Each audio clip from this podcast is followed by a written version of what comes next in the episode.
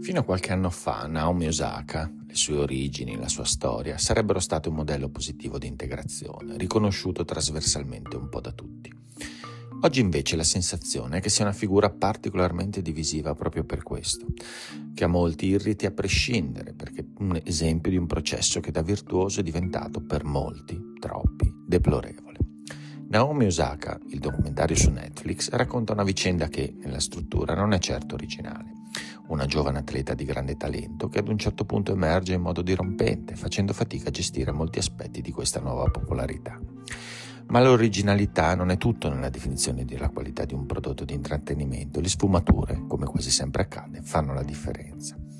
Qui le sfumature ci sono, la cura dell'immagine, la sua affinità al personaggio e ai luoghi narrati, lo sguardo della camera appoggiato costantemente sul volto enigmatico di questa ragazza, un po' giapponese, un po' haitiana, un po' americana che cerca di elaborare la sua identità, le sue origini, i valori e le passioni, in modo silenzioso e semplice, con poche parole ed alcune azioni invece molto forti.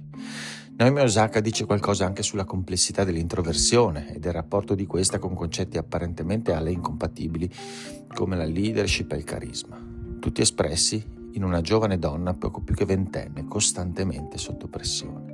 Dice anche una cosa ovvia, i soldi non fanno la felicità e non possono essere una scorciatoia nella strutturazione della personalità e nel raggiungimento di una certa serenità da parte di un giovane essere umano un minimo senziente.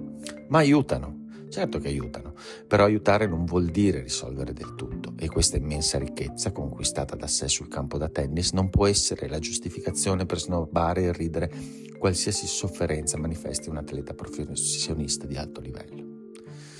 Nota margine. Il cinismo è molto divertente, efficace nell'ironia e nel senso dell'umorismo.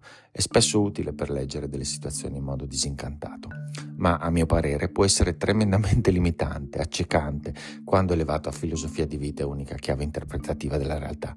Il cinismo, a prescindere, ha davvero rotto le scatole.